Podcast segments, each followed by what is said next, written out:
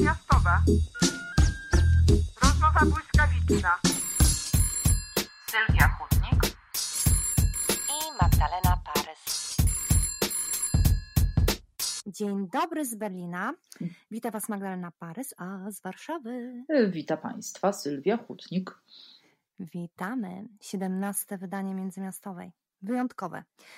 Bo wreszcie jesteśmy razem z Sylwią. Ha, ha, ha, a nie mijamy się gdzieś na festiwalach, w biegu, w szaleństwie, tak jak ostatnio Sylwio, albo gdzieś tam, nie wiem, e, e, po drodze, gdzie tam nas poniesie. Jesteśmy razem, nie wierzę w to. Tak, ale Jesteśmy razem. Y, rzeczywiście razem mówimy do Was dziś y, podcastowo. Natomiast ja osobiście, Magdo, doceniłam sobie bardzo to, że wreszcie mogłyśmy zobaczyć się na żywo przy okazji no, e, premiery no. Twojej e, nowej powieści na Big Book Festiwalu e, i się chwilę pościskać i, i odpowiedzieć na pytania osób, które słuchają podcastu i, i chciały się z tego nam zwierzyć i za to bardzo Wam dziękujemy. Ale oczywiście jest tak, że pisarki które są między miastami, no, muszą jednak pocieszać się e, wirtualnym kontaktem, no ale na szczęście technika daje nam możliwości, że możemy w jednym tak, momencie tak. ze sobą gadać.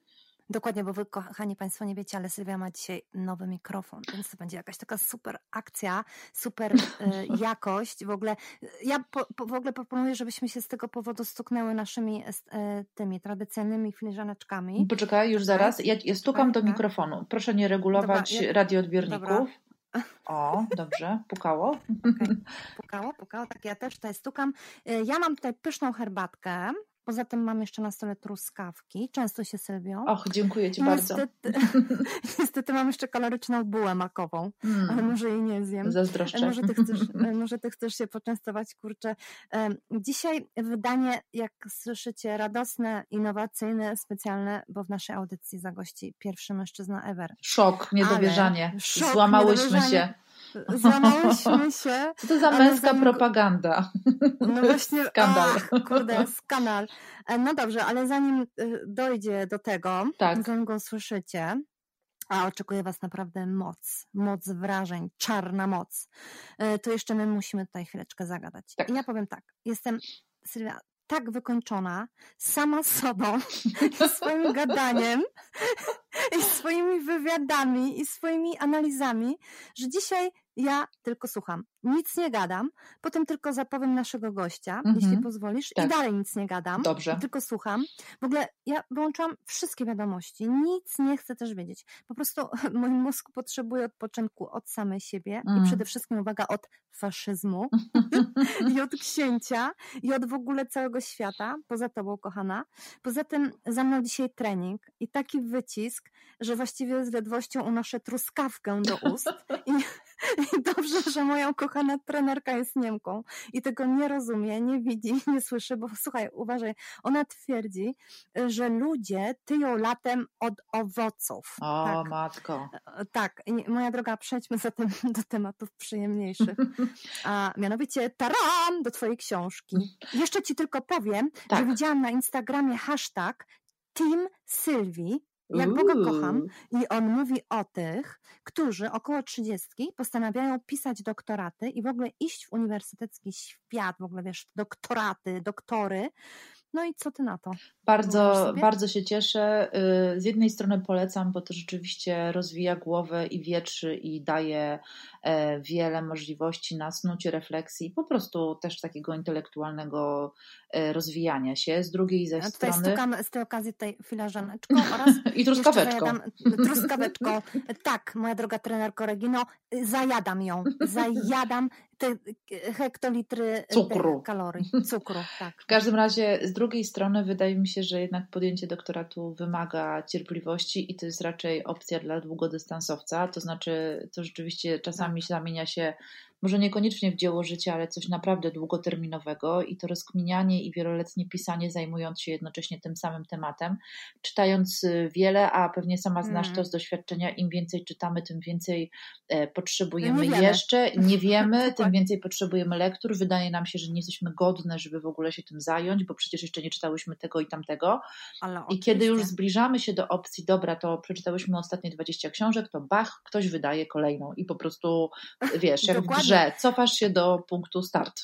Dokładnie, level, level start, a mało tego, a jak już wiesz, już trochę wiesz i wydaje ci się, że naprawdę właściwie mogła być w danej tematyce, patrz, uwaga, na przykład faszyzm, zająć jakieś stanowisko tak. i zajmujesz to stanowisko i opowiadasz tezę, antytezę, po prostu wszystko i wchodzisz w szczegóły, to zawsze się znajdzie ktoś, kto powie, e, ale jak pani w ogóle śmie? W Polsce jest tych faszystów więcej, o czym pani pisze i tam jakieś statystyki podaje. Wiadomo. I zaczynasz od początku, od początku i w końcu dzieje się tak, że właściwie chcesz już pisać tylko harlekiny.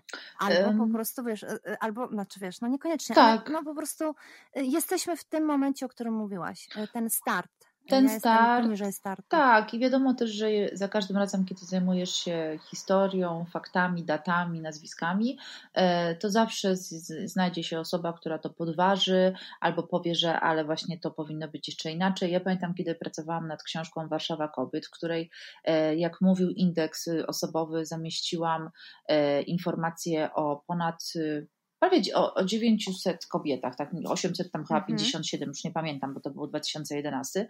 W każdym razie to było głównie kobiety, których nigdy nie, nie, nie mogłyśmy o nich przeczytać, bo wydobyłam je tak. gdzieś z czeluści przypisów, archiwum mhm. i nie wiadomo czego.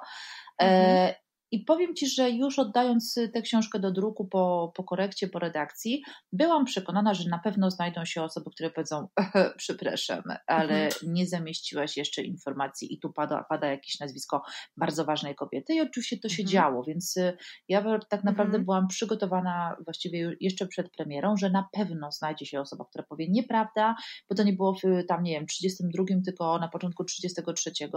Y, I oczywiście super y, fact-checking jak najbardziej e, i też nigdy tak. nie mam nic przeciwko, jeśli ktoś mówi mi, ej, popełniłaś błąd.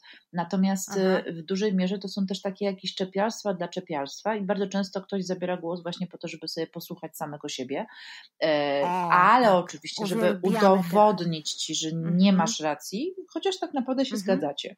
No ale to takich osób jest wiele. My za chwilę będziemy miały gościa, który rzeczywiście mówi zawsze sporo, chociaż chyba wiedziony tym, że podcast nie może wiecznie trwać, y, jakoś się ograniczał, jeśli chodzi o wypowiedź mhm. dla nas, ale uwierzcie tak, mi, tak. ta osoba y, jest rozgadana i to w bardzo ważnych sprawach, a, a język ma cięty. Ja chciałam tylko Oj, tak. powiedzieć, tak. zanim przejdziemy do naszego dzisiejszego gościa, e, że te kwestie mm, dotyczące tak naprawdę nie tyle dyskutowania czy debaty, nie zgadzania się ze sobą, co przecież jest fajne i w ogóle prawdziwe szczęście to w ogóle mieć super osobę do pokłócenia się, bo dzięki tak, temu tak. można ćwiczyć e, mózg. E, nie wiem, czy twoja trenerka też by to pochwalała, ale, ale w jakimś e, sensie Moja to trenerka są... każde ćwiczenia by pochwalała. Tak, Również, więc no to pompki wiesz, dla mózgu. nogi. Dokładnie. Natomiast rzeczywiście Państwo czepialscy, dobra rada, men's planning i tak dalej, znam znamy to dość dobrze. Tak. Trochę wprowadzając y, do tematu, który poruszy nasz gość dzisiejszy, chciałabym jeszcze mhm. powiedzieć o tym, co mnie na przykład bardzo denerwuje w takim dyskursie polskim, to znaczy mówienie ciągłe o tym, że e, społeczeństwo nie jest jeszcze gotowe na tak zwane radykalne zmiany emancypacyjne dotyczące przede wszystkim różnych grup tak zwanych mniejszościowych. To znaczy, e, nie wiem, e, mówiąc już na konkretach, małżeństwa par jednopłciowych albo chociaż związki partnerskie, nie wiem, mhm. zmiana mhm. języka, e, podążającego za potrzebami różnych grup, albo referendum w sprawie aborcji. Już nawet nie mówię o legalizacji, bo to już po prostu wszyscy dostają białej gorączki i tak mhm. dalej. To znaczy, że e, nawet takie postępowe, liberalne środowiska, quasi lewicowe mówią o tym, że tak, to jest ważne, oczywiście oni są jak najbardziej za, ale e, jakby mają racjonalne poglądy dotyczące mm, postrzegania tych problemów czy tych zagadnień przez polskie społeczeństwo, które oczywiście, i tu znowu jak mantra powraca, nie jest gotowe, aby. Ja już nie wiem, ile takich dyskusji yy, mam za sobą, kiedy już jestem mhm. wściekła, jak nie wiem, do granic możliwości i wreszcie wypalam zawsze z moim po prostu ulubionym pytaniem, no to kurwa kiedy? To znaczy, kiedy tak. będzie ten moment, w którym rzeczywiście yy, już tak zwane polskie społeczeństwo będzie gotowe? Czy właśnie musi tak, tak. Zdobyć 100 mhm. punktów, czy musi właśnie tak jak my przeczytać milion książek, żeby coś napisać i tak dalej. E, ale wiesz, potem mhm. przypominam sobie te wszystkie historie, które dostaję mailowo, czy przez tam komunikatory w mediach społecznościowych. E, I rzeczywiście te historie, y, właściwie zawsze je dostaję. Myślę, że to też, no bo w ogóle ludzie mają chęć pogadania tak. z pisarkami, pisarzami, dania im swoich Zwierzenia historii. Się. Tak po tak. prostu, nawet nawet nie to, mhm. że tam czegoś od, jakby od nas oczekują konkretnego, to raczej podzielenie jest się właśnie swoim doświadczeniem. Mhm, A ja po mhm. swoim aucie dostaję od, od ponad miesiąca naprawdę mnóstwo historii związanych w ogóle z szeroko pojętą tożsamością psychoseksualną i w ogóle też takimi różnymi relacjami, w których żyją ludzie. I powiem Ci, że kiedy dostaję te historie, kiedy je czytam, to myślę sobie, kurczę, gdybyśmy to napisały w książce, czy tam, nie wiem, w felietonie, tak. to by to powiedziano, nie, nie, absolutnie, mm -hmm. wręcz by nas, mm. wiesz, powiedziano by tam, no dobra dziewczyna, ale to już jest podkręcone, nie no, to już jest mm -hmm. takie, wiesz, za tak, bardzo tam no grubymi nićmi. No to tak, powiem Ci, że po prostu to są takie historie, y, opowiem o dwóch ostatnich sprzed, sprzed -hmm, kilku dni, bo mhm. siedzą we mnie i myślę sobie, Boże, co ja z tym Słuchamy. zrobię? Mhm, nie wiem, czy ja to wykorzystam do książki, może, ale kurczę, jak to ugryźć, bo to już jest po prostu, tak. wiesz... Jak żyć. Jak żyć, kiedy życie, żyć. życie pisze mhm. taki scenariusz, że właściwie, wiesz, pisarka i kabareciarz y, mają tutaj fajrant, bo nic, tym nie, nic z tym tak, nie zrobią, to, tak, to już jest gotowe. Tak. E, jedna napisała do mnie dziewczyna, która, pani właściwie, która ma mhm. już prawie dwie dorosłe córki, która przez wiele lat była w związku z mężczyzną, ojcem tych córek, mhm. e, która niedawno się rozstała i która od roku jest w stałym związku z kobietą, ale uwaga, jest to kobieta, której rok wcześniej była świadkową na ślubie. I nie był to ślub lesbijski. Okay. Więc okay. wiesz, w ogóle po prostu Netflix, halo, gdzie jesteś, rób, rób serial. E, napisał do mnie ojciec trójki dzieci, w takim wieku około nastolatkowo, ale część już tych dzieci jest dorosła, przynajmniej metrykalnie. E, I napisał o tym, że zrobił coming out sam przed sobą, po prostu akceptując swoją tożsamość. Jest teraz w związku z mężczyzną, żona o tym wie. Nie wiedzą tego mhm. jeszcze dzieci, więc jest przed tym takim najważniejszym dla niego coming outem, czyli. Opowiedzeniem i, i, i porozmawianiem o tym ze swoimi dziećmi. Pisał do mnie też właściwie po to, żeby e, żeby powiedzieć żeby o tym, jak to jest, sam, żeby nie tak, być sam, tak. żeby powiedzieć mhm. o tym, jak to jest trudne, jak trudno jest w ogóle mhm. zaakceptować e, siebie, wiedząc jednocześnie, że czasami zmiana swojego życia, zwłaszcza jeżeli jest się tak zwanym wieku średnim i ma się poukładane, przynajmniej teoretycznie, życie rodzinne, jak to jest też ciężkie dla najbliższych osób, jak coming out jest też w ogóle ważny mm -hmm. dla naszych bliskich i, i, że ich to mm -hmm. też mhm. dotyczy. E, tak. Mam jakieś historie w ogóle, y, y, oczywiście y, rodziców dzieci trans, które są w mhm. trakcie tranzycji albo już po korekcie płci, e, że na przykład mama akceptuje, wspiera, ojciec kompletnie sobie z tym nie radzi i na przykład y, choruje na depresję, e, bo wie, że jakby powinien akceptować swoje dziecko i stara się, ale to jest dla niego za dużo.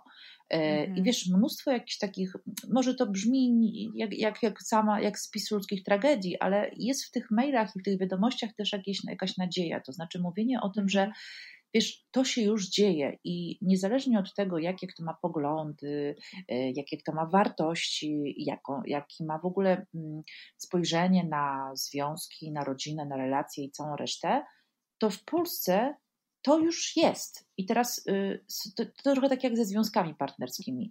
E, mhm. W Polsce rodzi się, już nie pamiętam statystyk jakby z zeszłego roku, ale y, około 30% Y, dzieci, dzieci które się rodzą, są związki tak. nieformalne. I teraz tak. Y, jakby nie wprowadzanie ustaw, które gwarantowałyby na przykład kwestię dziedziczenia, ale też rozliczania się mhm. podatków i tak dalej, dla związków nieformalnych, jest jakimś absurdem, ponieważ wiesz, to prawo tak. zawsze ma podążać jest za zmianami. Fikcją, y, Absolutnie. Tak, I tak, wiesz, jest, y, w, uh, tak. jest ten świat, który y, rządzi, jest fikcyjny, podczas gdy to, co ich otacza, już jest tym realem i właściwie nie ma akceptacji. To jest tak, wiesz, jakby to jest, ale zaraz jeszcze do tego dojdziemy. No, w każdym mhm. razie kończąc temat, kiedy, kiedy słyszę o tym, że Polska nie jest gotowa, bo jesteśmy mhm. tutaj w kulturze katolickiej, konserwatywnej, to myślę sobie, ludzie, wydrukuję wam te po prostu maile i we, prześlę, nie wiem, premierowi i, i wszystkim świętym, tak. ponieważ e, te jakby też e, te osoby, które do mnie piszą, ja wiem, że to nie jest jakiś promil. Myślę, że gdybyśmy teraz miały sobie tak, wiesz, w ciszy, ale też myślę, że, że, że osoby, które nas słuchają, przypomnieć i pomyśleć o y, relacjach, które znają albo w których sami byli czy były, może są, mhm. Y, które mhm. daleko odbiegają od, wiesz, takiego stokowego zdjęcia pan, pani i dwójka dzieci, mhm. koniecznie chłopczyk tak i dziewczynka. Normalsów. Normalsów, tak, dokładnie, mhm. ale wiesz, takiego mhm. jakiegoś w ogóle, nie mhm. wiem, wyidealizowanego obrazu, tak, y, rodzinki. E, no to gdybyśmy sobie tak zaczęli myśleć, kurczę, no a przecież znałam dziewczynę, która, i tu wiesz, się zaczynają historie, to przecież to jakby zawsze były różne sposoby w ogóle wchodzenia w relacje z ludźmi. I naprawdę, oczywiście. kiedy na przykład słyszę teraz też y, y, rozmowy dotyczące y, kolektywu Stop Bzdurom i Margot i jakby takiemu też mhm, publicznemu w tak. ogóle analizowaniu moralnemu związków poliamorycznych, otwartych i tak dalej, to myślę sobie, ludzie po prostu, jaka Boże, to jest. Jeden wielki. Tak, otwórzmy mhm. okna i przewietrzmy mhm. Polskę, bo ludzie się tu duszą nie dlatego, mhm. że y, panuje jakaś ideologia, tylko dlatego, że ludzie żyją tak, jak żyją, a muszą mhm. udawać cały czas, że y, w jakiś sposób nie pasują. Tak, tak, że pasują tak, w jakiś, w, do jakiegoś po prostu takiego obrazu normy, którą nie wiadomo kto w ogóle ustalił, kiedy i po co tak, przede wszystkim. Tak. I ta duchota jest potworna i nasz gość też będzie o tym mówił. My znamy dużo osób, które e, emigrowało ze względów ekonomicznych, szczególnie kiedy Polska weszła do strefy Schengen, kiedy można było dość szybko, w miarę tanio przekraczać granice, tak. dość łatwo też i legalnie znajdować pracę. Ale ta emigracja, która jest teraz coraz częstsza, mówiłyśmy już o tym w naszym podcaście, to znaczy ze względu na jakby to nazwać, brak możliwości realizowania się życiowego, wolności, nie wiem. Ja nawet nie wiem, czy to jest brak możliwości realizacji. Ja myślę, że to jest po prostu, że ci ludzie y, bo zwyczajnie ich mózgi nie dają rady, jak Boga kocha. Tak. Jest, ja mam wrażenie, że jesteśmy znowu w tych czasach, y, co prawda z różnych powodów, kiedy moja mama mi opowiadała, że ona chciała mm. wyjechać w latach 80. po to, żeby na ulicy stanąć i powiedzieć to, co myśli, żeby być wolną. Ona wyjechała nie ze względów ekonomicznych, tak. tylko powiedziała, chcę być wolna, chcę powiedzieć na środku ulicy, pieprze Breżniewa. Mm. Po prostu. Mm. A ci ludzie chcą dzisiaj powiedzieć, kurde, no nie chcę teraz wymieniać jakichś nazwisk, ale pieprze to i tego i owego, mm -hmm. bo po prostu mam ochotę, no, bo chcę być wolny. To jest ciągle poszukiwanie wolności. Wtedy y, chodziło o demokrację w sensie takim systemowym i tak dalej, a dzisiaj chodzi po prostu o światopoglądowe. Mm. O to, mm. że, żeby, nie wiem, no, wyjść na ulicę i powiedzieć głośno, jestem gejem, no powiedzieć, no czy to nie jest to samo? Powiedz Sylwia, tak. to jest dla mnie to samo, no. Tak, znaczy Tylko... to jest poczucie takiego, wiesz, życia w jakimś nieustającym kłamstwie i e, w jakiejś Dokładnie. w ogóle bezsensownym zupełnie obłudzie i jakimś takim po prostu siedzeniu, niewychylaniu się, autocenzurze i wszystkim temu, co włącza się ludziom, kiedy po prostu nie czują się bezpiecznie e, we tak. własnym kraju, a co najciekawsze i co jest tak naprawdę najbardziej tragiczne, bo taki jest jakby wniosek z tych y, moich korespondencji, mhm. to to, że jakby ej, ludzie tak żyją i po prostu nie mówienie o tym y, głośno tak naprawdę jest zaprzeczaniem rzeczywistości, y, co tak. jest jakimś, jakąś paranoją, która się tutaj wkrada. Zaczarowywaniem nawet. Tak. Wiesz, y, wiesz, co mi się zaraz przypomina, już zanim, bo już będziemy oczywiście kończyły i mhm. poprosimy o głos naszego gościa, który myślę też ma dość dużo na ten temat do powiedzenia, ale przypomina mi się taka wypowiedź w jakichś tam programach najróżniejszych, bo ja przez długi czas, no właściwie non-stop siedzę w tych programach, teraz mm. zrobiłam tylko taką przerwę, kiedy właśnie chodziło o Margot i człowiek zaproszony do studia, zresztą cała prawica, cały nasz obóz rządzący z upartością jakiegoś, z jakąś maniakalną upartością powtarzał cały czas imię, o, mówił o jakimś Tomaszu, zresztą mówiłyśmy o tym tutaj, mm -hmm, prawda? Mm -hmm. Y, ludzie walczą o wolność, ludzie chcą normalnie żyć, ludzie chcą e, brać śluby, mm. tak? Ludzie chcą mm. adoptować dzieci, a ten mówi o dziewczynie, która jest dziewczyną, tak naprawdę urodziła się dziewczyną, że to jest Tomasz. I pamiętam, że to, to, właściwie to mi pokazało, że to już nie jest, wiesz, nawet pójście na e, mm, to już jest coś więcej, Sylwia, niż, mm. niż e, e, pętanie komuś i wsadzanie go w jakieś ramki. Mm -hmm. Ja jeszcze muszę na to wymyślić jakieś słowo. Mm -hmm. To już jest Właśnie nie znam tego słowa jeszcze, ale mm. może mi przyjdzie do następnego odcinka do głowy, bo po prostu, widzisz, nie znamy na to słów, dlatego piszemy całe książki. Mm-hmm, mm-hmm. Tak, ja tylko powiem, że nie Tomasz, tylko Michał Szutowicz. Y, A przepraszam, właśnie. Ale no, a, jakby... Jeszcze lepiej. Tak, ale jakby rozumiem, że, że chodziło tu o to, że ludzie nie są w stanie jakby y, ogarnąć niebinarności. Mało tego, nie to, że nie, nie są w stanie, to nie chcą. Nie chcą się edukować. Kiedy ktoś im tłumaczy y, i mówi, że misgenderują to po prostu w ogóle y, zamykają się w sobie i jeszcze bardziej mhm. ze stuporem. To jest trochę coś, co, o czym rozmawiałyśmy y, przy okazji tak. protestów w Stanach Zjednoczonych, to znaczy jakaś mhm. taka maniakalne, obsesyjne y, polskie przyzwyczajenie do słowa murzyn i po prostu jeżeli e, osoby, których to dotyka mówią, że sobie tego nie życzą, to Polska mówi, to że po prostu to tym bardziej i dlatego misgenderowanie Dokładnie. Margo jest jakąś obsesją prawicy.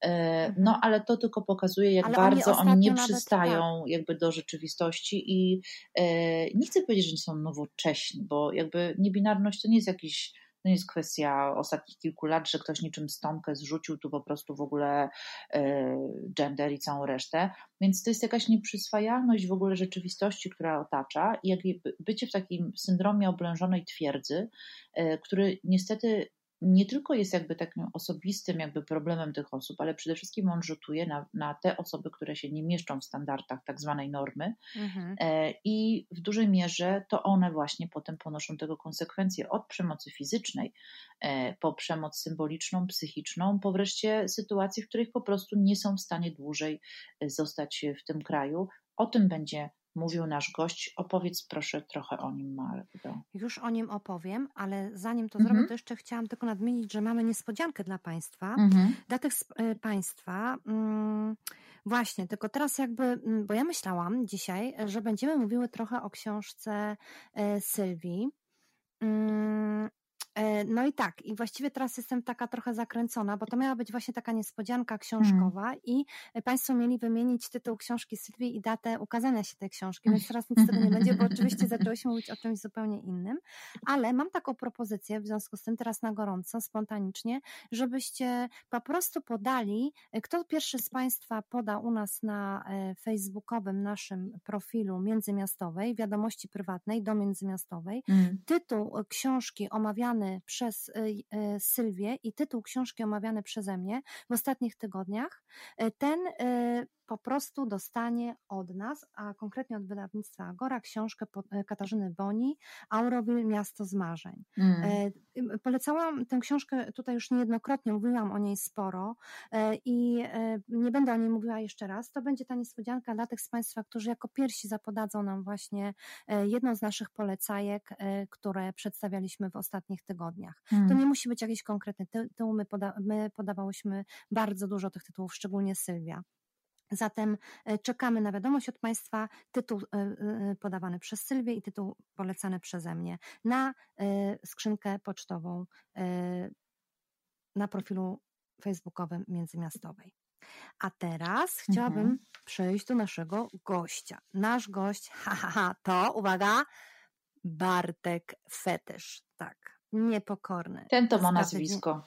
Ten to ma nazwisko i to jeszcze w dodatku prawdziwe. Trochę tak jak Katarzyna Bonda, nie? Dokładnie. Mówią, nic dodać, nic ująć. Nic dodać, nic ująć. Po prostu nazywa się Bartek Fetysz.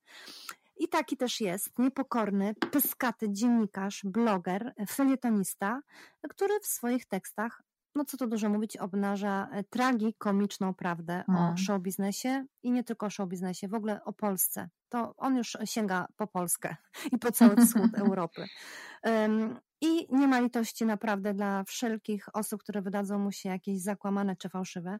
On jest wyjątkową, uważam, osobą na, e, na tej polskiej dziennikarskiej mapie, bo mm, właściwie nie do końca polskiej, bo Bartek właśnie, właśnie, dlaczego jest naszym gościem? Ponieważ mieszka od 10 lat w Londynie i spogląda na Polskę hmm, z angielskim dystansem. Mm.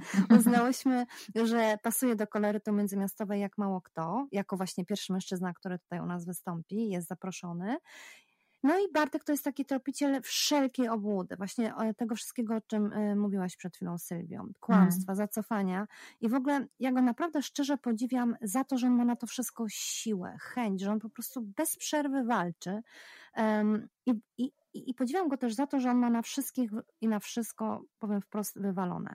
On nie jest uwikłany w żadne tak powiem to wprost, układy.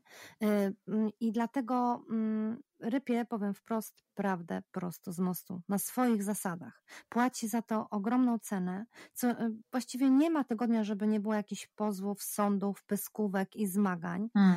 No ale tropiciele, y, tak, prawdy tak mają ale nawet ostatnio on trochę zamilkł i on nam troszeczkę o tym opowie, dlaczego, mm. skąd to się wzięło, że nawet jemu mowę odjęło. Mm. E, I to jest taki właśnie mądry hater, tropiciel, jak już mówiłam, e, który e, nie może długo milczeć, zatem mamy tu jego, można powiedzieć, hmm, spowiedź w pigułce dla międzymiastowej. I jeszcze też dodam od siebie na koniec, że mm, ja się często z Bartkiem nie zgadzam we wszystkim mm. i i mamy sporo różnych dyskusji i właściwie ja sama bym chętnie ze 100 razy już podała do sądu za, za, to, co on wyprawia z niektórymi kobietami, aktorkami, bo uważam, że jest niezwykle na nich surowy. No ale on już taki jest i taki zostanie i, i właściwie czasem bywa, że my naprawdę nawet kilka miesięcy do siebie się nie odzywamy, bo tak hmm. tak jesteśmy uparci i w ogóle ja mu nie mogę wybaczyć tych niektórych ostrych słów. No ale on sobie nic z tego nie robi, jedzie dalej. Jedzie dalej. Dobrze, e, no i cóż, no dajmy mu dojść do słowa Magdaleno, co? No, Bartek Fetysz, nasz gość. Nasz gość! Dzień dobry, tu Bartek Fetysz. Witam w Międzymiastowej. Jest mi szalenie miło, że mogę być pierwszym mężczyzną w audycji, chociaż może za chwilę się okaże, że jestem kobietą. Dzień dobry, Międzymiastowa a właściwie to chyba międzynarodowa. Dlaczego zdecydowałem się na wyjazd do Anglii? Zdecydowałem się na wyjazd do Anglii, dlatego że ja nigdy nie chciałem mieszkać w Polsce. To jest chyba raz. Pamiętam, że pierwszy raz granice tego konserwatywnego kraju, bo Polska jest konserwą, em, opuściłem, jak miałem 3 lata, i moja mama mnie i mojego brata zabrała wtedy do Szwecji, do swojej siostry. I moje dzieciństwo, tak naprawdę, w ogóle do chyba 18 nawet roku życia, płynęło tak, że mm, byłem w szkole i uczyłem się jak wszyscy inni, a później e, na wakacje jeździliśmy do właśnie Szwecji. Także ja mam w sobie chyba zaszczepione od dziecka taką, takie fascynacje w ogóle innymi krajami, innymi kulturami. Szwecja bardzo mi się podobała, bo była przede wszystkim czysta. I mm, niektórzy mówią, że jest nudna. E, mnie odpowiada. Tak samo jak i Norwegia i Finlandia. Ja kocham Skandynawię i gdybym mógł gdziekolwiek mieszkać poza Anglią, to na bank będzie to właśnie Szwecja. to jest taki ładny kraj na zestarzenie się, myślę. A może jak zacznę pisać książki, to kompletnie się tam przeprowadzę, muszę mieć wtedy okno na świat, jak Joanna Bator i mogę patrzeć na fiordy, na skały i pisać o różnych rzeczach i na przykład o Polsce też mogę. Um, pamiętam też, że Szwecja była bardzo otwarta na wszystko i poza tym mm, wtedy ja stamtąd wyciągałem jak najwięcej, wysysałem jak najwięcej mogłem. E, czy to fascynacja jakimiś e, perfumami, czy mm, zabawkami, czy, czy, czy modą. I przecież wtedy w Polsce kompletnie nic nie było. Życie na kartki, życie na mm, zapożyć się. Pamiętam, że byłem w, w zerówce, bo do przedszkola nigdy nie chodziłem. I przywiozłem sobie kanapki na tym takim, jak to się mówi, kruchym chlebie waza, na tym pieczywie. Wszyscy na mnie patrzyli jak na ufolutka, łącznie z kucharkami, i oni się zastanawiali, dlaczego ja jem suchary. a w Szwecji wszyscy ten chleb jedli. No oczywiście dzisiaj już jest zupełnie inaczej. Jest IKEA, są sklepy i pieczywo chrupkie jest dostępne, ale wtedy to był szok.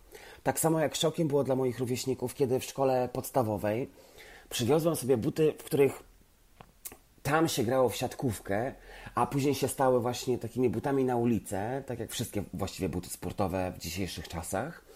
I to była marka Patrick. Wydaje mi się, że ją założyli w jakimś 1892 roku. Ona była bardzo znana i wtedy bardzo droga. Boże, jak się ze mnie śmiali w tej, w tej podstawówce, to był koniec świata, a jeszcze bardziej się śmiali, jak miałem na sobie czerwone sztruksy. Ja do dnia dzisiejszego mam taką traumę związaną z tymi sztruksami, że ja nigdy tego materiału nie założę i obrzydziłem sobie je tak, że jak widzę sztruks, to te przerwy materiałowe, to dla mnie to jest takie, takie rynienki, przez które spływa tłuszcz. Także mnie z Polską nigdy nie było po drodze, bo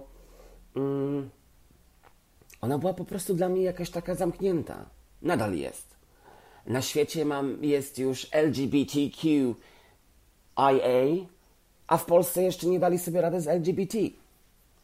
Także ja dziękuję bardzo. W pewnym momencie stwierdziłem, ostatnio właściwie po wyborach, że chyba zamilknę i przestanę mówić do narodu, bo po prostu zdałem sobie sprawę, że nie moją chyba już rolą jest edukowanie e, Polaków. Ktoś mi wtedy powiedział, że wiesz, ale to jest takie bardzo znaczące, że właśnie ty milczysz, kiedy ty zawsze coś mówisz i, i zawsze masz coś do powiedzenia. Ja sobie pomyślałem, że mm, ale po co mam mówić, skoro moje słowa do nikogo nie docierają? A właściwie w pewnym momencie stwierdziłem, że po co w ogóle mówić, po co w ogóle pisać? Ja sobie teraz pomilczę, ja sobie poobserwuję. Um, nie chcę nic mówić, nie chcę z siebie wyrzucać żadnych słów, nie chcę strzelać metaforami. Po prostu chcę zobaczyć, jak ten kraj sam do siebie strzela. I to straszny jest widok. Bardzo smutny, bo to jest taka narodowa rewolucja. Pytacie mnie, co jest moją ojczyzną? Pewnie Polska, bo gdzieś tam wciąż jestem patriotą, chociaż wydaje mi się też, że mm, świat jest moją ojczyzną. Bo ja spakowałem się tak naprawdę w ciągu tygodnia i stwierdziłem, wyjeżdżam do Londynu. Pojechałem do Londynu pierwszy raz w czerwcu 2010 um, na 7 dni. To były najbardziej zakręcone 7 dni w moim życiu, ponieważ um, miał mnie ktoś odebrać z lotniska, nikt mnie nie odebrał, dojeżdżałem sam do centrum, um, później szukałem, e, gdzie mam kimać. Roller coaster, really. I tak mi się to spodobało, że po dwóch miesiącach byłem już z powrotem. I wydaje mi się, że Londyn daje bardzo dużo wolności i tego, że nie trzeba się nikomu tłumaczyć. W Polsce, mając 36 lat, ja muszę wciąż się tłumaczyć, dlaczego noszę na przykład buty z misiami, albo dla, dlaczego podoba mi się welurowa marynarka, albo dlaczego spodnie dresowe zestawiam z marynarką. Bo kurwa tak. Bo mam na to ochotę, bo mogę. A w Polsce nie można. Trzeba być jakoś tak wedle dzienniczka, wedle książki, wedle co autor miał na myśli. A ja mam z tym największy problem na świecie od dziecka. Jak udaje mi się być na czasie? Na czasie udaje mi się być, bo śledzę jednak media, czytam gazety, e, czytam pudelka. Ostatnio tylko lidy i e, komentarze. Reszta mnie nie interesuje, ponieważ tam jest takie słabe dziennikarstwo e, raczej, no i prawdopodobnie starzyści. A już jestem w tym wieku, że nie lubię czytać stażystów, wolę przeczy przeczytać dobrą książkę. Dlaczego nie daję e, rady być w Polsce dłużej niż miesiąc? Ponieważ emigracja sprawia, że e, człowiek się zmienia mentalnie. Nagle dorastasz do innych kultur, religii, orientacji seksualnych, do wszystkiego. Nagle zaczynasz rozumieć. I wracasz do tej Polszy, która jest tak mega zacofana, sorry, taka prawda, e, że ręce ci opadają. I nagle ty czujesz, że ty się cofasz, a ja już nie chcę się cofać. Ja chcę wciąż iść do przodu, ja chcę rozumieć Black Lives Matter. Ja um, chcę rozumieć um, I can't breathe. I całą rzeszę, e, czy to akcji, czy, czy zachowań. Ja chcę być wolny. A Polska nie jest wolnym krajem. Jest pod zaborem PiSu. Jest pod zaborem samej siebie. No i zaraz się zestra, po prostu jest nocnikiem. No. Co mam powiedzieć? Nie chcę mieszkać w kraju, który jest nocnikiem i płynie gównem. Za moich czasów jeszcze Poznań był takim miejscem na maksa wolnym, a poza tym myśmy mieli bardzo mocną ekipę, która się e, bardzo tak jakoś ze sobą trzymała. Byliśmy bardzo kolorowi i chyba już nigdy taka ekipa się tam nie powtórzyła. Do dzisiaj się zresztą przyjaźnimy. Ale Poznań był zawsze wolnym miastem. Tam no, można było robić, co ci się żadnie podoba i tak jest właśnie też Londyn. Jeżeli ja idę do sklepu i mam na sobie piżamę, to raczej nikt na mnie nie zwróci uwagi, chyba że Polak idący po drugiej stronie ulicy i będzie krzyczał pedał. A chciałbym też dodać, że emigracja nie jest łatwym e, kawałkiem chleba, tak jak się wszystkim wydaje, że cały czas słyszę na przykład, że ja stchórzyłem, ale cały też czas słyszałem, że jak mi się nie podoba, to mam wypierdalać z tej Polski. No to wypierdoliłem.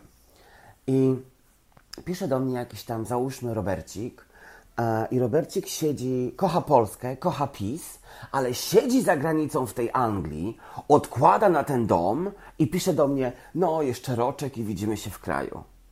Ja takiej hipokryzji nie rozumiem, skoro tak dobrze jest Ci w tej Polsce. Dlaczego w tej Polsce nie zarabiasz na ten dom? Dlaczego sobie nie sadzisz tam drzewa i nie wsadzasz se na syna, no? Wsadzasz se na syna. Hit. Um, no właśnie, dlaczego? Bo się nie da. Bo Polska płynie biedą. Ostatnio stwierdziłem, że przestał mi się podobać londyński Camden, którym zawsze byłem zafascynowany, bo e, tam jest tak dużo w ogóle narkomanów i, i, i biedoty. Mm, I nagle podoba mi się rozbudowany King's Cross. I doszedł, dotarło do mnie, że to nie Camden się zmienił, tylko ja się wewnętrznie zmieniłem. Nie kręci mnie już syf. Kręci mnie kultura, nowość. A Polska nie jest nowością. Pisać zacząłem chyba jako dziecko, chociaż pamiętam, że pierwsze wiersze o własnej śmierci e, pisałem będąc w liceum. Ten wiersz w ogóle nazywał się Moje wygasłe światło i obserwowałem swój pogrzeb ku, ku w ogóle tak naprawdę przerażeniu i rodziców, i babci, i ciotek, i wszystkich, bo pytali się mnie, a co, ty chcesz umrzeć? No no nie, no nie chcę umierać, nie zabieram się z tej planety. Ja mam w sobie ekshibicjonizm. Ja zawsze chciałem pracować w mediach. Szukałem poklasku, którego nie miałem od rodziny, od przyjaciół, od znajomych, bo kiedyś żyło się też zupełnie inaczej i mm, nie komplementowało się ludzi.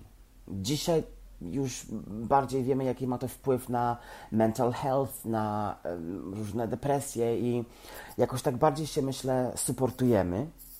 A wtedy po prostu było, eh, tam, do bani, whatever. Tak jak powiedziałem, ja zawsze chciałem pracować w mediach, tylko że media nigdy mnie nie chciały. Cytować owszem, za darmo owszem, na stażu również, za głodowe stawki również, ale nikt mi nie chciał za to, za moją pracę odpowiednio zapłacić, bo w mediach się po prostu nie płaci. Nażera się e, naczelny, nażera się dyrektor, właściciel, a cała reszta to są takie marionetki. I em, w zasadzie nie zasługują nawet na splunięcie i dlatego mamy sytuację medialną, jaką mamy, szczególnie jeśli chodzi o świat tych celebrytów i e, show business, bo po prostu, no, Boże, no, piszą tam nieudacznicy.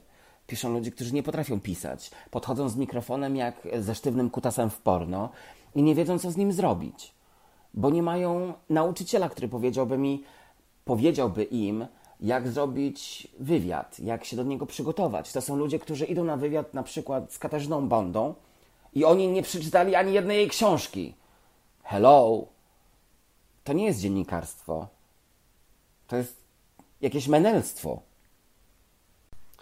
W Londynie wykonywałem tyle prac, że nie jestem w stanie ich zliczyć. Od bycia, tak jak teraz, e, personalnym asystentem dla projektantki Perfum, po personalnego asystenta do projektantki ubrań, przez e, bycie podrzędnym asystentem, do bawienia się w stokrumach, w magazynach, a czasami polegało to na myciu szklanek. Taka jest emigracja. Emigracja nie jest łatwa i trzeba sobie koronę zdjąć z głowy, odłożyć na bok, zacząć od zera. Nie miałem z tym problemu. Um, dlatego często zmieniam pracę, bo jestem już w tym wieku, że mogę, ale nie muszę. Pieniądze się zawsze znajdą. Um, zawsze można gdzieś dorobić. Mnie nie przeszkadzałoby to, gdybym pracował w McDonaldzie. To nie jest dla mnie, nie wiem, nic takiego, co sprawiłoby, że czułbym się źle we własnej skórze. Wręcz przeciwnie. Zarabiasz uczciwie, co komu do tego? Natomiast w Polsce, jak słyszę, że jestem bezrobotnym dziennikarzem albo ciszę nad tą trumną, wielokrotnie, pozdrawiam kolegów, to sobie myślę, nad jaką trumną? Przecież ja jeszcze żyję i mam więcej wyświetleń niż wy wszyscy wzięci. Wszyscy myślą, że ja jestem w ogóle jakimś takim skandalistą. Jak powiedziała kiedyś Gretkowska, skandaliczne jest dzisiaj myślenie. Ja myślę i nagle jestem kontrowersyjny. Za dużo mówię, za dużo szukam, za dużo się czepiam. A ja mam jakąś taką swoją wizję świata, która trochę jest, myślę, że z mojej generacji, a trochę z takiej niezgody na to, co dzisiaj się dzieje. Na to, że dzisiaj króluje dupa, beztalencie, cipka na ścianie. Nie to, że ktoś coś osiągnął, zagrał świetną rolę, tylko że pokazał waginę. Mnie to strasznie drażni. E, oglądam programy typu Love Island, Wyspa Miłości i widzę ludzi, którzy mają po 23, 25 lat i oni wyglądają jak zrobione czterdziestki. I dla mnie to jest trochę przerażające, bo ja mam lat 36 i każdy się mnie pyta, ile masz lat? No 36. No co ty? No. Szampan i kawior, nie? Żartuję. um, do mnie ciągle wysyłają jakieś pozwy, straszaki. Ostatnia była o mm, akcję z metkami, ponieważ e, firma Lamania Joanny Przetakiewicz twierdziła, że robi wszystkie swoje kolekcje w Polsce, a do mnie zaczęły przychodzić zdjęcia od moich czytelników z metkami z Bangladeszu, z Wietnamu i z Peru. No i pokazałem palcem. Natychmiast e, dostałem pozew, zostałem nazwany e, hejterem. I mm, wszędzie poszły wywiady i oczywiście bluzy po zaprzyjaźnionych dziennikarzach żeby zamknąć im mordy. No bo przecież jak to? Jakiś fetysz chce zniszczyć nam firmę. A to firma polska. Firma, która wspiera polską gospodarkę. Szkoda tylko, że płaci podatki na Cyprze. Ale wszystko jest w KRS-ie, można sprawdzić. Ja ostatnio nic nie czytam. E, chociaż e, kocham Gretkowską. Ciebie, Magdo, wiesz o tym doskonale. Ostatnio jakoś tak odwróciłem głowę w bok i patrzę w pustą ścianę. Ale może jest to spowodowane tym, że sam pracuję nad swoją e, drugą książką, która tak naprawdę po pierwszej obudziłem się trochę podły, będzie takim albumem. Pierwsza książka to był zbiór felietonów 18, wydanych w niezależnym wydawnictwie i ta książka niestety poniosła e, klęskę, jak chodzi o sprzedaż. ale co się nauczyłem, to moje. I dzisiaj rozmawiałem z moim znajomym, który jest muzykiem i mówi, wiesz co, ja też jak pracuję nad w ogóle nową płytą albo nową muzyką, to nie słucham muzyki. At all. I Tarantino też kiedyś powiedział w wywiadzie, że jeżeli pracuje nad filmem, to żadnych nie ogląda. Więc może to jest jakieś takie szaleństwo artystyczne. Nie wiem, może każdy e, tak ma. Wiem, że mm, Parysowa to po prostu pochłania jakieś książki, jak ona pisze. Ja nie jestem w stanie. E, czytam też kolejne 365 dni i podkreślam ołówkiem wszystkie fragmenty, które mi się nie podobają. Podkreśliłem już całą książkę. Mnie bardzo właśnie bawi, wracając do tej kontrowersyjności, że wszyscy uważają, że jestem taki Boże ostry, że ja wszystkich nienawidzę. A ja właśnie bardzo się cieszę z sukcesów wielu osób, ponieważ, szczególnie przyjaciół, ponieważ widząc ich sukces, dociera do mnie, że ja mogę też ten sukces osiągnąć, że ja mogę do czegoś dojść w życiu. Ja kocham e, ludzi, którzy osiągają sukces. Nie lubię ludzi głupich. To jest właśnie to, co mnie najbardziej chyba e, wkurwia. Głupota, spóźnianie się i e, brak szacunku do e, rodziny. No. Czyli widzicie, ja wcale nie jestem taki zły. Ja jestem dobry chłopak ze wsi, no, Boże Święty. Urodziłem się w Ostrowcu Świętokrzyskim, wychowałem na początku w Ćmielowie, później e, w Pile. No i gdzieś mam w sercu tego wieśniaka, no. Moim wielkim marzeniem jest po prostu mieć dom z ogrodem, psa, królika. Królika już mam, psa jeszcze nie. Swoje truskawki, maliny i poziomki. Ja wtedy będę przynajmniej szczęśliwszy. Ale i tak nadal będę się przyglądać z boku mm, na to, co się dzieje i będę o tym pisać, bo, bo mogę. Bo to jest przestrzeń publiczna, to jest przestrzeń, która we mnie w jakiś sposób uderza. a ja jestem tak naprawdę głównym odbiorcą mediów. Wszystkiego w sumie. Bo mam lat 36 i trochę pieniędzy. Moja matka mi w to nie uwierzy. Dlaczego na przykład do programów zaprasza się Katarzynę Bondę albo Gretkowską, których książek się nie czyta? Ehm, w ogóle o czym się robi ten wywiad? A później obgaduje się im dupę, bo o, mam słupki, bo dziennikarz bez talencie ma kogoś, kto osiągnął sukces, a później mówi się, o, ona nie potrafi pisać, ona nienawidzi Polski, pisuwa! Albo takie różne e, teksty. To samo jest chociażby z Natalią Siwiec. Bo o niej się mówi, że o, Dubajka, ktoś tam, coś tam. Ale ta dziewczyna ma jeden wielki dar, że jeżeli ona pokazuje coś na swoim Instagramie, to ona sprzedaje tego w tysiącach egzemplarzy i w tysiącach złotych. Ale w Polsce przecież liczy się to, żeby nabić sobie popularność. Więc zaprasza się wszystkich, których nawet się nie lubi, do których nie ma się szacunku. Powiem coś więcej. Zjechałem film 365 dni, um, bo. No, no Boże, no. Trylogia 365 to po prostu jest patologia. Natomiast później robiłem wywiad z Anną Marią Sieklucką, która gra e, Laurę. I wszyscy byli zdziwieni, że tak zjechałeś film, a byłeś dla niej taki miły. Ale czy to ona jest filmem, czy ona jest aktorką, która odtwarza daną rolę? Nie podobała mi się w filmie, ale podoba mi się jako człowiek. Chciałem ją odkryć, odkryłem. Zafascynowałem się tym, że ma tak wielki talent, że jest tak głodna nowych ról, nowych emocji, nowych przedsięwzięć, że do dzisiaj wysyłamy sobie wiadomości i po prostu suportujemy. Anna Maria, co u ciebie? Dobrze, fetysz, a co u ciebie? Robię to, stram to, siam to. Na tym polega dziennikarstwo. To nie jest włożenie w dupę. Kiedy zrobiłem wywiad z Anną Marią Sieklucką e, z 365, to wszyscy właśnie dziwili się, że dlaczego robisz wywiad, skoro tak bardzo zjechałeś film. Kiedy zjechałem film, pisali o tym wszyscy. Kiedy zrobiłem dobry, profesjonalny i rzetelny wywiad, nie napisał o tym nikt. To chyba przedstawia media wystarczająco. Moje drogie międzymiastowe, Sylwia, Magda, dziękuję Wam bardzo za rozmowę. To był przywilej być tym pierwszym z moszną w programie. Natomiast, drodzy słuchacze, nie wierzcie we wszystko, co czytacie i bądźcie sobą. Mam nadzieję, że przyjemnie Wam się nas słuchało. Pozdrawiam, Bartek Fetysz.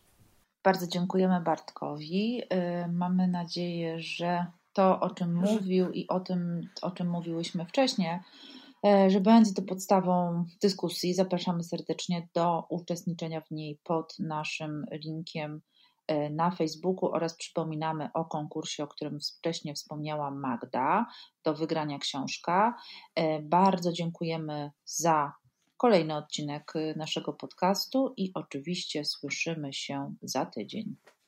Do zobaczenia. Bye bye. Natychmiastowa. Rozmowa błyskawiczna.